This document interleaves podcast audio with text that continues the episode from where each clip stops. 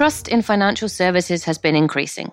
But with trust in technology companies decreasing and the pandemic accelerating the shift to digital financial services, it's more important than ever to actively build and maintain trust.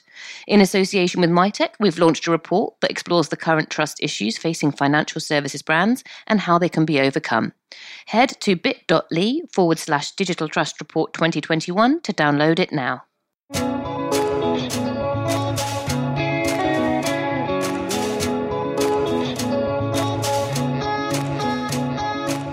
Hello and welcome to InsurTech Insider episode 92. I'm Sarah Kocianski. In today's episode, we're going to talk about pet insurance and how it's been affected by lockdown volatility and a massive rise in demand for pet companions. As always, I'm not alone, and today I'm joined by Nigel Walsh. How are you doing today, Nigel? Can I say barking mad? No, I can't. I'm very well, thank you very much. I'm wagging my tail. I expect the jokes to continue. Um, to dive into this topic with us, we are joined by some excellent guests. So, first up, we have Oke Eleazu, COO at Bought by Many. How are you doing today, Oke? Um, I'm very good, Sarah. No jokes, um, but feeling great. can you can you give us a quick overview of Bought by Many, please? Yeah, sure. Um, Bought by Many is um, a pet insurer, which is good for this topic.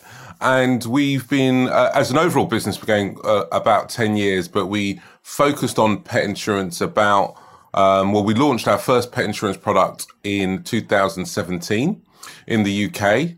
Um, and we've been doing really well. And we now have around 350,000 pets insured with us. So it's a, been a really rapid rise over the last uh, four years. So we not only issue pet insurance in the UK, but uh, for the last year, we've also had a business in Sweden, which is also trading very well. And we've just tipped our toes into the United States, um, where we are um, trading um, in Illinois at the moment uh, as a little beta in advance of a much bigger launch later in the year. Brilliant. Well, um, you never seem to be off my TV. I seem to see you bought by many adverts left, right, and centre at the moment. So um, that's always a good sign. yeah, well, you know, um, we're doing we're doing okay. We're doing okay. Brilliant. We're also joined today by Steve Wardlaw, chairman of Emerald Life. How are you doing today, Steve? Excellent. I will try and stay off dog puns. I will point out there are two dogs downstairs, so I, there may be a bit of interruption at some stage. So apologies in advance, but it's a pet topic. Absolutely. They're not going to join us today then? They didn't fancy it? Please, no. I'm enjoying the break. okay. Um, and you've joined us um, in another capacity previously, or rather to talk about a different sort of insurance. But um, can you tell us a little bit more about what Emerald is doing in the pet insurance specifically? Yeah, so, the, the, general overview is Emerald was set up as an insurer for equality, so particularly focusing on equality for the LGBT community and women.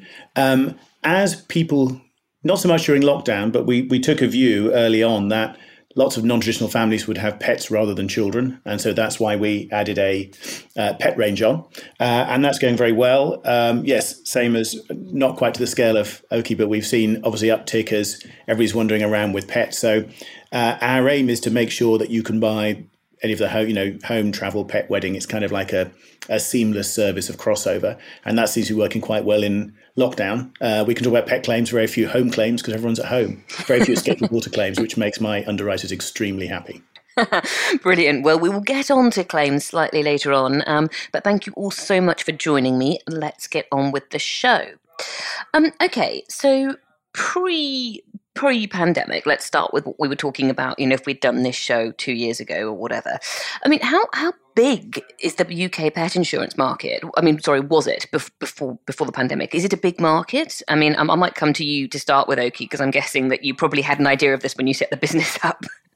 Yeah um, hopefully. And um, as an insurance market i would say about well let's go back to pets. I think the last time i looked about 50% of the households in the UK had a cat or a dog. So um, I know it's gone up. That's gone up a lot in, in the last 12 months, and about 30% of those, 30 to 35% of those, would have some sort of insurance. Okay, so it's it's it's nowhere near the coverage of say home or motor. Um, uh, and maybe not even travel. But uh, as a market, it's um, still a reasonably substantial one uh, to be dealing in. And um, and and I guess kind of you know perhaps the traditional. What, I mean, what were the traditional uh, distribution paths? I get, I guess, for pet insurance. You know, where did you go online to buy it? Did those people you were talking about go online to buy it? Does it come with the pet? Do you buy it from the vets? Do you buy it from the breeder? What are we talking about here? Yeah, yeah. There's um, uh, that's changing. Traditionally, lots of stall has been put on vets and breeders for insurance and lots of tie-ups uh, between insurance companies, vets and breeders. But obviously, in the last few years, aggregators have become prevalent in all forms of insurance. And so when people uh, think of insurance, they think um, I'll get an aggregator and I'll see what I can find. And, and pet insurance is no different in that way. And so I would say that those were the main ways of, uh, uh of, of, purchasing pet insurance. But um, as an insurtech business, uh, bought by many, we've really focused on other channels. And so our key channel has been, you know, what can we do direct? Um, what can we do through Facebook and Google as distribution channels? So we're very much in the digital space and that's proving to be um, very effective for us. So you know, so traditional vets and breeders, um, aggregators, and direct digital. And, and Steve, does that fit with what you're seeing as well? If you're um, slightly newer to this market, but does that fit with your with what you've seen happening? You know, even before the pandemic and throughout? Completely. So we were we were online to start with. We were smaller when we started, so we relied on uh, online and we relied on looking at LGBT and women's channels as well in terms of how you market, how you show dogs with pets and things like that, which worked out quite well. I did have a look before the before this recording. Interestingly enough, I was looking at a US publication that was talking about how exciting the UK pet market is. And even after the pandemic, they're still factoring in a 60% growth in dollar terms or in pound terms over the next five years in pet insurance premiums. So it's still, like you said, as Oke was saying, it's still a massively underinsured market, and it's it's odd, but I think the pandemic has made a lot of people begin to think about all this stuff because they sit with the dogs all day, which not is not necessarily a good thing, which we'll come on to. And so I think that's going to tick up um, when we see people settling in and dogs becoming much more the norm around town. And just before we move on to the next section, just I wanted to ask you a quick question about sort of product innovation because I know that you've got something called quarantine coverage. So can you tell us a little bit about that? Yeah, so we've we haven't done. Uh, start with the basics of people when people think quarantine there's there's always an association then with covid and what happens if we have to do this kind of stuff so basically if you plan to if you plan to do something insurance doesn't tend to pick it up if I plan to, you know, set fire to my house, we're not going to do it. If I plan to go somewhere with a quarantine, then obviously that's a factor. It's more because we'll see this more if you get ill. So our travel covers a lot of COVID stuff. If you're ill when you're abroad, that then ticks onto our pet stuff. So if your dog has to stay quarantined or in kennels or something like that. Otherwise, it's when microchip fails, which doesn't happen very often, to be honest. Um, so it's more if you're stuck somewhere, if you're stuck somewhere or there's an emergency issue um, where something has gone wrong. Um, and we're seeing now suggested average waits for people coming back into the country of four hours in a speedy zone. So there may be issues there where dogs have to be kept or something, and that's where we kind of pick it up. We're looking at more COVID type things, but it's not as clear as, say, travel insurance. Yeah, and I think people. Well, I've I've owned dogs in the past, and those kennel costs can tick up. oh yes, if, that's a good business. I should be in kennels if I didn't do pet insurance. Yes, we we had two, and we're putting them both in kennels. I seem to remember became more expensive than going on holiday ourselves at one point. I sort of thought. Hmm, yeah, why, why are we going abroad?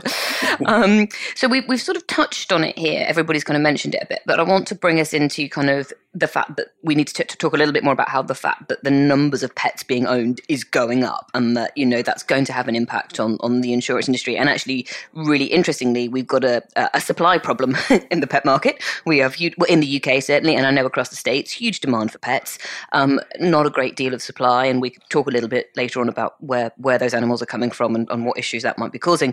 But also the obvious thing that's happening there is that that's driving up the cost um, of your average of your average pet. So the, the sort of some of the statistics that we've got here just to, to evidence this. So London saw a 101% increase in new pets, and it saw the biggest regional spike in UK dog ownership with an increase of 84% in 2020. That's a lot more dogs in London.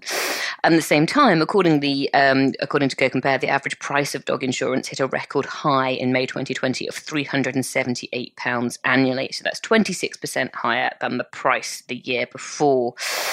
Um, Nigel, I think you, you've, you've looked at the US market a bit as well. You know, is it, have you seen some stats there on, on how many how many new critters they've got going in that part of the world? Critters, yeah. I, I mean, I think it was the number in the UK was, as you say, like three or was it three million or thereabouts during lockdown. I saw a number in a recent thing I read saying circa 11 million new pets in North America. Uh, and as a result, we've seen other businesses opening up. So I read something today on, on Coverager talking about uh, Trupanion um, giving out, or if I'm allowed to use the word giving out, about Lemonade's claims about how they uh, got themselves in the doghouse with, with their claims about how quickly they paid pet claims. But that's just more noise about a market with more entrants getting into something where they see great opportunity and great activity. So I think they're all good leading indicators of this being a really hot market. And and just with sort of I suppose with with that in mind, it's a really hot market. But do we think that some people have made decisions too quickly regarding getting a pet um, in terms of considering? Yeah, Steve, please. So, funnily enough, this is marginally off topic, but I guarantee we'll swing around. With my other hat, I am chairman of a uh, growing dog walking business on the south coast, uh, and the point of that story is uh, yes, is the answer. And what we're seeing is the dogs we're walking since lockdown are definitely, definitely not as well socialized as puppies and bigger dogs. Um, and I think that's because people have been locked down. The idea of a lockdown, a friend of mine had a go at me for using the phrase lockdown puppy when he got one because it's almost seen as a fairly derogatory term. Um, it's like, oh, I couldn't be asked to do anything. I'll just, I'll get married in Vegas. I'll get a lockdown puppy. All those kind of things you do without really thinking it through there's definitely some of that. So we would expect, I mean, we talked about rising premiums. I feed some of the stuff back into our underwriters. I expect there'll be a rise in claims maybe for uh, third party liabilities because some of these dogs are very, very difficult in a way we simply didn't see before lockdown. Yes, I mean, I've had a couple of experiences where rather large puppies have launched themselves at me, which I don't generally tend to mind, but I'm not a small child or afraid of dogs, and there's a, a very different set of circumstances there. Um, Oke, I'm going to come come to you next. Um, you know, did you want to comment on that? And also, perhaps, do you think that people, when they're getting these pets, are kind of unaware of how the costs that are associated with it if something does go wrong?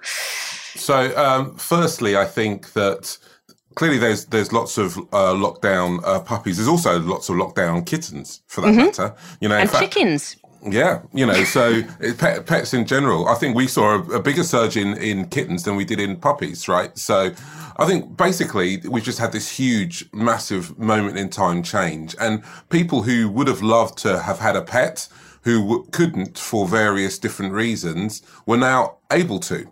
And I think I, I think Steve, you're right. I don't think it is all those people were gonna gonna be bad pet owners, right? Some of those people were great pet owners, had pets. I've spoken to many customers, had pets all their lives, but they lived in town, they had busy jobs, they were always and they'd always wanted to do it, and they couldn't because the, you know the, um, their circumstances didn't allow to, them to.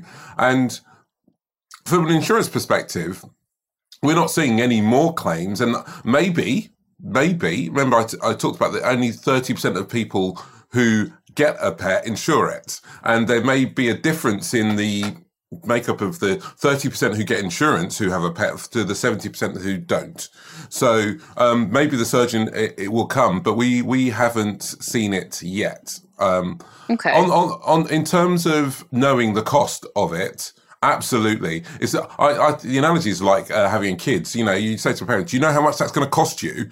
You know, for the next twenty years. You kind of don't, and I think people don't think about just the, the the overall costs of a pet, and they definitely don't think about the cost of um, of vet fees and if that pet gets ill in any way.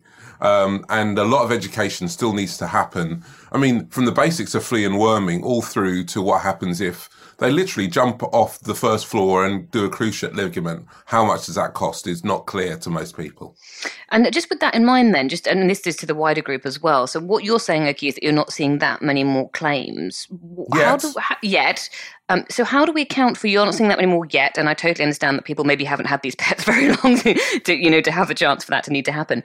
Um, but how do we count for the rise in premiums across the board? Then is it you know, is it people getting in on the market and seeing an opportunity who aren't experienced? Is it that the pets are just more expensive um, because, you know, as we said, demand pushes up the price. So I saw some ridiculous article about the average price of a cockapoo the other day that's, you know, four and a half grand now or something.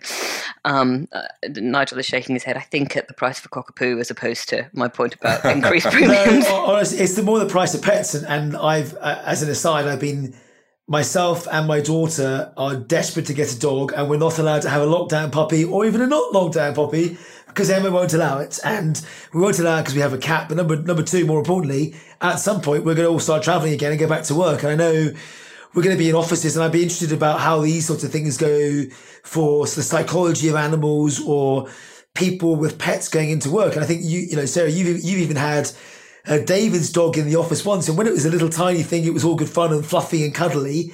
But at some point, are we going to have like 30 dogs in the office at any one point in time? So um, I'm only shaking my head because the cost of puppies has gone through the roof, and it's now a definite no rather than just a no or a maybe. So yeah, the costing's incredible, right? Um, we've seen some incredible costs in the, you know average costs in in the in the thousands, top end costs in the tens thousands um, for different types of of pet. And in answer to your question around the price going up, so no, we're not seeing no more claims, and we're not increasing our prices. However, the cost is part of how we ascertain the cost of insurance, and therefore the baseline cost of the pets has gone up. Also, postcode is an important part. And actually, what we've seen a lot is a lot more people who live in cities buying pets. So um, London, Edinburgh was our biggest outside of London. And some of these postcodes, because they're city centre based, the vets charge slightly more. And so therefore, um, the, the basic cost of those policies has gone up. So I don't think overall, if you live in the same place, the cost has gone up, but the distribution of where the pet insurance is has changed. Yes, so we've got a lot more pets in London, then you're going to have a lot more expensive vets. Um, Steve, Correct. did you want to jump in on that? Yeah, and I think it's, uh, I, I, hate to use the word sophistication of city dwellers, but there's certainly an expectation that people who spend six pounds on a Colombian like oat milk latte uh, expect when their pet is, you know, farmers, if their pet was ill, there were two options, and one of them was taking them around the back of the shed. And not mm. quite that bad, but I think now um, sophisticated people are like, well, where's my MRI scan for Fluffo? And you're like, well, we can't afford an MRI. What are you talking about? But there's, you know, as they as they are, they're not substitutes for children, says he, looking away guiltily at the point. but, um, you know, you expect that stuff. You're like, why can't I have all these things? And uh, exactly as Oke's point, I've had two very small issues with my dogs, and both times we've hit the limit on my insurance with really not in a couple of weeks. It's even then the higher insurances aren't covering the inflation, not necessarily vets bills because of what's been done, but because we are demanding more and more out of a vet rather than a you know a shot. You know who I blame? I blame the super vet because if you've watched that program, like I'd be demanding that my hamster had a hip replacement tomorrow. Like my my yeah, my dog had a cruciate ligament issue, and uh, everyone's like, "Have you seen super vet?" I, like, I can't afford it. basically, he's got a Meccano leg now, and he's absolutely bloody fine. So don't worry about it. he doesn't need that leg anyway. I mean, it's really important. I mean, our number one, um, our complete, which is our highest level product, is also our best selling product. Fifteen thousand uh, uh, vet fee cover, and people want reassurance. People want peace of mind. People have seen the super vet. And so they're like, okay, if I can balance out, you know, what the, what, how much more does it cost me to have 15,000 vet fee cover, dental, theft, we may get onto that later, all as standard in a complete policy. No surprise to us that that's the policy we're selling the most and it's the most expensive. So all of these things play into it, and super vet Noel definitely has his role to play in that. um, Nigel, did you want to add something there? No, I was just going to say, and I was laughing, Steve, you're killing me about the two options here. And I think my wife is in the other option of the take it around the back of the shed if anything goes wrong with the cat, the poor thing. Just don't tell her. Um, the cat, not my wife. Um, the, the, the surprising similarity here, and Oke, to your point, was about um, living almost advanced city dwellers, as you call them, um, is there a strong similarity here to health insurance? I.e., if you're in a city and you want the best of treatment, you go to a London or a large city clinic or whatever else. So there seems to be a really strong correlation to our expectation on healthcare for ourselves and what we then expect to have for our for our pet going forward. Yeah, um, I, I think there there is most definitely, and definitely when you have insurance. Um, and uh, we've noticed an increase in the amount of referrals. So, so effectively, with vets, you have primary care. You know, your vet round the corner. Then you have referral care, which is uh, Noel Fitzpatrick and the Willows, where they do all the very flash stuff. And suddenly, if you have, definitely if you've got insurance, and even if you've got £7,000 cover, you can get the MRIs, you can get the hip replacements and the cruciate ligaments done in these referral clinics. And then the more people hear about that, I think there is a, especially in cities, the Me Too sort of thing, which is, oh, actually, oh, we, oh, Fluffy did a cruciate, we took it out to the Willows um, and we didn't pay a thing because we got great insurance. And people say, "Well, I must get some of that insurance." and and um, that insurance thing, I think we should get some more of that. And and actually, what I didn't talk about in in and when I talked about channels was what's worked incredibly well for us is is member get member, uh, you know, refer a friend type uh, cover. So people are telling other people about their stories and how it's a really great idea to get great products, great cover, and that's where we really come into our own. And just before we move on to the section, I just want to um, pick up on something you said there, Oke, sort of this comparison between between health and pets. Steve, obviously you do kind of a, a wide range of, of products. So just earlier on, you touched on people, more people have you know insurance for their pets than themselves. Is there something that you see? You know, is there something that you see maybe changing there, or is there something that kind of, you know, an awareness is is, or are people still more obsessed with their pets than themselves?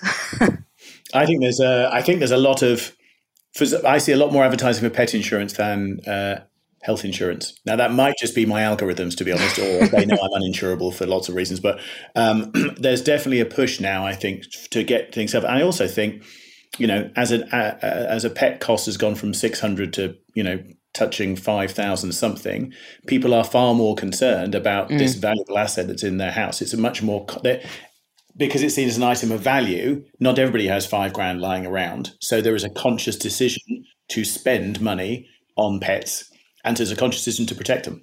Absolutely. So we're just going to take a quick break there, and then we're going to come on to some of the more disturbing sides of uh, lockdown. Season two of the FinTech Marketing Podcast has landed. Join me, Eric Fulwiler, Chief Marketing and Commercial Officer here at 11FS, as I talk directly to some of the most influential CMOs in the world of FinTech and financial services. I'm going to be asking them how they build brands, how they drive growth with modern day marketing. This season, I also have a new co host, Mariette Ferreira, our marketing director here at 11FS. She will be talking to the people getting down and dirty on the marketing front lines with roundtable chats from some of the best in the business. Subscribe today on your favorite podcast platform so you don't miss out. That's FinTech Marketing Podcast by 11FS. Okay, welcome back. Let's get on with the show. And I'm going to hand over to Nigel now. Thanks, Eric. Well, in this section, we're going to talk a little bit more about pet theft. Um, and obviously, with the rise of all the pets that are going on and the demand and the huge increase in costs that you've just talked about, the police have put out warnings for dog and pet theft.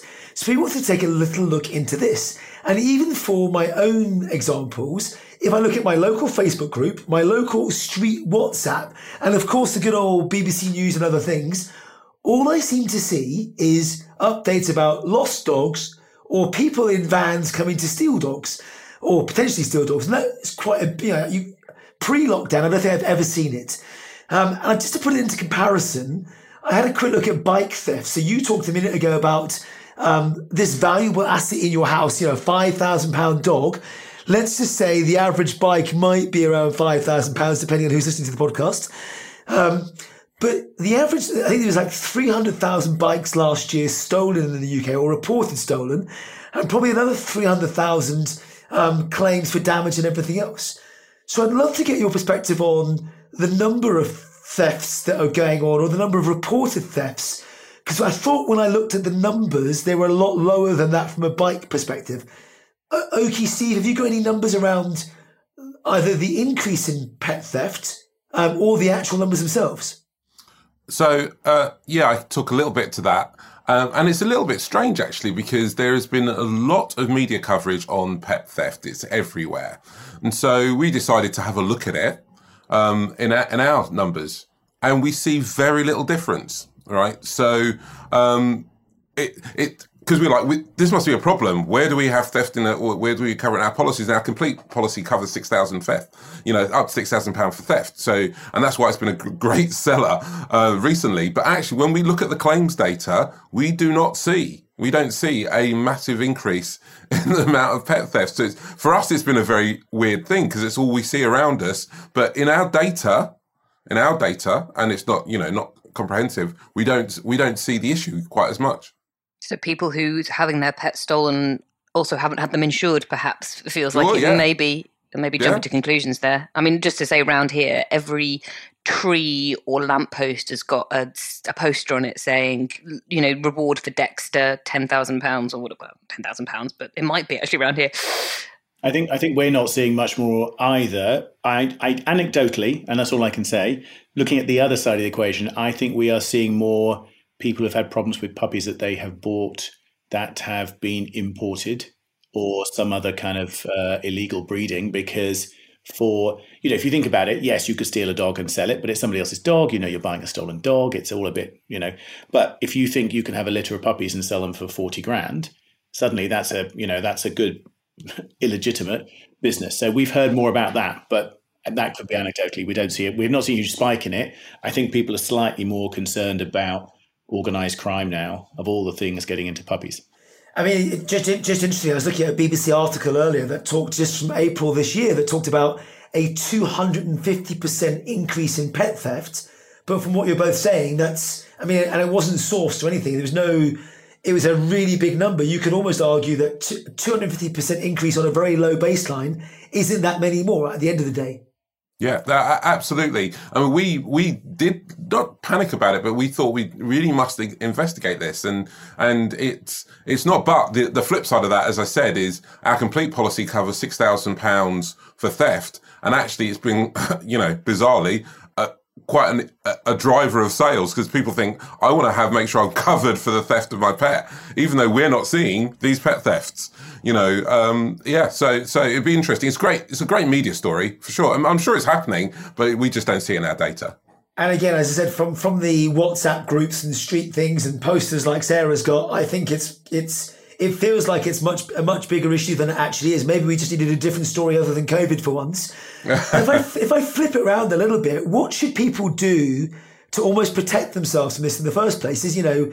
Uh, um, microchipping and all that sort of good stuff. Is there things that you insist on? So, for example, if I'm buying an expensive car or a high performance car, you say, "Hey, you can put a tracker on it." Are we now seeing the same in pet to say, "Hey, p- stop getting to this point in the first place"? Or do, do we not think it's going to go there? Isn't it a legal requirement to have your dog microchipped in this country now? Yes, and it's going to be a legal requirement to have your cat microchipped, Yeah. thanks to Mrs. Boris. So I, I don't know the context for that, but I, I at some point, Steve, you must tell me. I, I will tell you after this show. But I think no. I mean the protections chipping chipping is fine. The other thing you do find microchips, by the way, is don't forget they do move. Um, so sometimes it's not difficult. It's not easy to find them. So it's also good to when you go to the vet uh, to have have the chip checked because I, if it doesn't fail, my I've got a little dog and his chip is halfway down his front leg. So they start for the people who don't know, they start in the back of the neck. It's the generally back of the speaking, neck and it's moved, and I can't tell you why or how, but that's a good thing to check where it is because the other thing is if you lose your dog, um, and I've got it written on my, I've got contact details, but also I've got the where the chip is written on the, back, the flip side, because otherwise people will look at it and they may not find the chip. So I'll, I'll give you one other anecdote around that. Our cat's got a cat flap with a microchip thing in its in its on the cat flap to stop other cats coming in. And let's just hope it doesn't move, otherwise the cat's going to swipe its paw at some point to get in. um, I, so microchips is one thing, and but when we survey customers uh, about other uh, value add things we might do for them, um, there's no doubt that pet trackers are something that people are very interested. Especially, I mean, both for cats and dogs, right? You know, where is my pet? I want to know where it is. And so, uh, even pre-pandemic, pre the thefts, there were lots of people saying, I worry about losing my dog, literally just go running off in the field and not knowing where it is.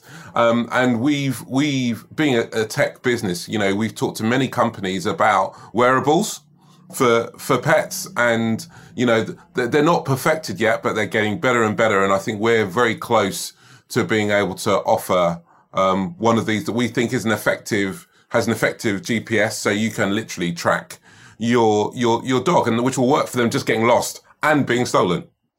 I tell you what, I've seen a lot of actually, which is it's, along the same lines, but nowhere near as high tech. Is um, an, a huge increase in both dogs and humans, for that matter, wearing um, flashing lights around their ankles or around their necks. You know, of an evening when you go for a walk. So I ended up buying a flashing. Uh, you know, sort of like a Velcro strap thing to go around my ankle um, when I was out walking during lockdown in, in the evening. It's quite dark around here. And I went to see a friend and she said, Oh, you match Coco.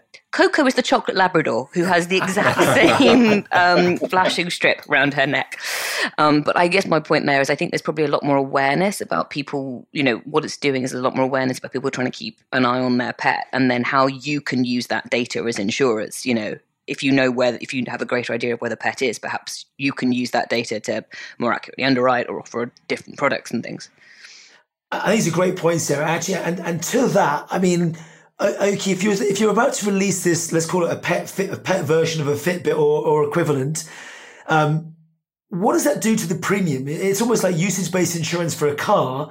Are we now saying because we're never going to lose it, we no longer need the theft cover? We're either going to drop it out, or the the likelihood of ever needing it is going to be removed, and therefore and therefore we reduce the premium. Or what's the actual benefit? Is it just pure curiosity on the pet owner's behalf, or is there another, is another benefit to it? Well, it's quite interesting actually because when we, we started this, looking into this, there were there were two different types of um, um, uh, device. One is a um, people often get them mixed up. Pet tracker, that is, I want to know where my dog is. Right, it's lost.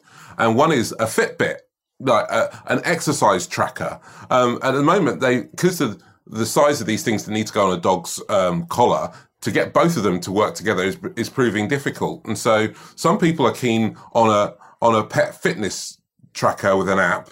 That's really interesting from an insurance perspective in terms of exercise, um, the amount of exercise um, uh, the pet's getting, and and those things are quite sophisticated, so they can tell the difference between a, a, a, dog being walked and it just playing, and the amount of exercise he gets. Some people say, "Oh, it's fine. He's been in the garden for for two hours. But that is very different in exercise to actually going for a walk. Um, and so what what could be the future of that is is you'd have to get on volume. Nigel, you know better than me. You know, you have to, for me to convince Charlotte um, about the benefits of changing. Charlotte's our, our commercial officer. You know, the benefits of going for a walk every day and changing the premium. She'd need a pretty big sample size in order to try and price on that basis. But as more people get them um, over the next few years and they become smaller and more sophisticated, I think we could be going down, you know, a uh, uh, uh, pet wearables type pricing model. I did wonder if Charlotte was the dog for a minute there. No, Charlotte. no, no, she's a very, very smart pricing person. I keep saying love actually, but she doesn't like my jokes. I am. Um, But I, I, keep going back to, and, and Charlotte's a, a, big exercise in terms of running and cycling as well. So actually, this would all appeal back to the flashing lights and, and getting exercise when you go out there. The, um, the, this does make me think a little bit though about where it goes as we come out of lockdown.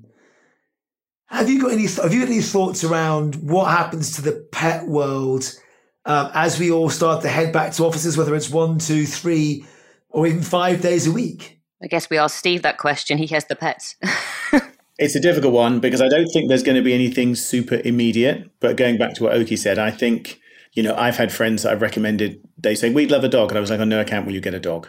Right. Because this is all fun when there's two of you in your small flat with Fluffy. Seems to be the nom de jour uh, with Fluffy. But um, over time, and it's exactly the issue when you get illnesses and, and uh, blood diseases and things like that, where dogs are not being exercised um, I think you'll find a lot more of that, but none of that's going to be immediate because puppies are puppies are puppies. You know, you build in a problem over time. Um, I worry a little bit more about uh, dog on dog injuries. um, because of the lack of socialization. I don't like seeing dogs tied up outside shops. People, I, I, you know, I think there should be stricter enforcement of dogs on leads because I don't. That's not a good situation. Dog on a lead and a dog off a lead, and one's tied to a post. Um, but I think you'll find health problems. I'm all for wearables as an idea to say to people, this is up to you now. You've got to look after your pet the same way you look after a child in terms of seeing that. So there'll be some development, but I, but like I said, we've got not enough. We haven't got enough data yet. This is all um, supposition. Yeah, we we did a um, an interesting sort of bit of research uh, the back end of last year where we asked, I think it's about two thousand pet owners um, about what it's like being a new pet owner, and we found um, there is this word uh, peturation anxiety in seventy five percent of of, of pet owners, which is an anxiety about being apart or missing their pets, cats or dogs, which was was really interesting. It went one stage further. It kind of said that um, 33% of people said they were more likely to go back to the office if they were able to take their pet with them. I'm not sure how that would work for cats. Um, so I'm pretty sure they must have been talking about dogs. And, and a fifth of people said they were considering quitting their jobs, right? Um, because they had a pet and therefore um, going to work and being at work was different. So if they couldn't take it with them or couldn't work from home, that they would quit their job. So this is quite a fundamental shift. You know what's happened with this increase. We kind of talk about the top line. Oh, more people have got pets, but that's more people literally getting pets because in their heads they are going to change the way they live in the future and how they work and how they interact with the world. And I think that's pretty pretty interesting. I think this would be a super interesting debate in 12 or 24 months' time, once the world has almost sprung back to a some level of normality, whatever that may be, to see what the implication is for pets and pet owners. And dare I say, I do worry about an increase in pets that end up in, uh, you know, RSPCA type rescue homes or have been abandoned or whatever else. So, as as the adverts always said, it's for life, not for not just for Christmas. So, with that, let me hand back to Sarah. Yes, I mean I'm actually somebody who's um, going to join a waiting list for a for a juvenile dog that appears in a rescue centre because we're in a situation where we can now have a dog. We've got a very large garden. I work from home most of the time anyway. Um, but I I'm not going to pay fifteen thousand pounds for a puppy. And B, I don't actually want a puppy. I want a slightly older dog that um, I don't have to spend twelve weeks inside with, having sleepless nights. Um, but you know something something young enough, perhaps I can do a bit more training on the understanding that a lot of these animals that end up in those centres have just not had the proper training, and that's why why people think they're problem animals. So I'm I'm first in the queue for the RSPCA when they let me back in. Um, okay, well that wraps up today's discussion. Thank you all so much for joining me. Uh, where can people find out more about you and your companies? Uh, Oke? Um, well, you can find out everything you need to know. Google boughtbymany.com. Um, uh, we're there. And uh, if you search for me on LinkedIn, um, Oke Eleazu on LinkedIn, uh, drop me a line. Perfect. Steve, how about you? Yeah, it's a similar kind of web address. So, well, not exactly similar because it'd be the same company, but emeraldlife.co.uk. And uh, my slightly more irreverent view is on Twitter at, at Wardlaw Steve. Everybody should follow Steve on Twitter. He's hilarious. um, Nigel, how about you? Uh, I, I, want to say borrowmydoggy.com, but unfortunately, I haven't got a dog to let you borrow. So uh, I have to be on Twitter, n- normally arguing and having some fun with Steve. So at Nigel Walsh. and you can find me on Twitter at Sarah Kocianski. Thank you so much for listening. If you like what you've heard, do subscribe to the podcast and don't forget to leave us a review. It does help to make it better and it helps others to find the show. As always, if you want to join the conversation, you can find us on social media. Just search for 11FS or InsurTech Insider. You can find us on Twitter at Instech Insiders or you can email podcast at 11fs.com. Thank you so much for listening. Goodbye.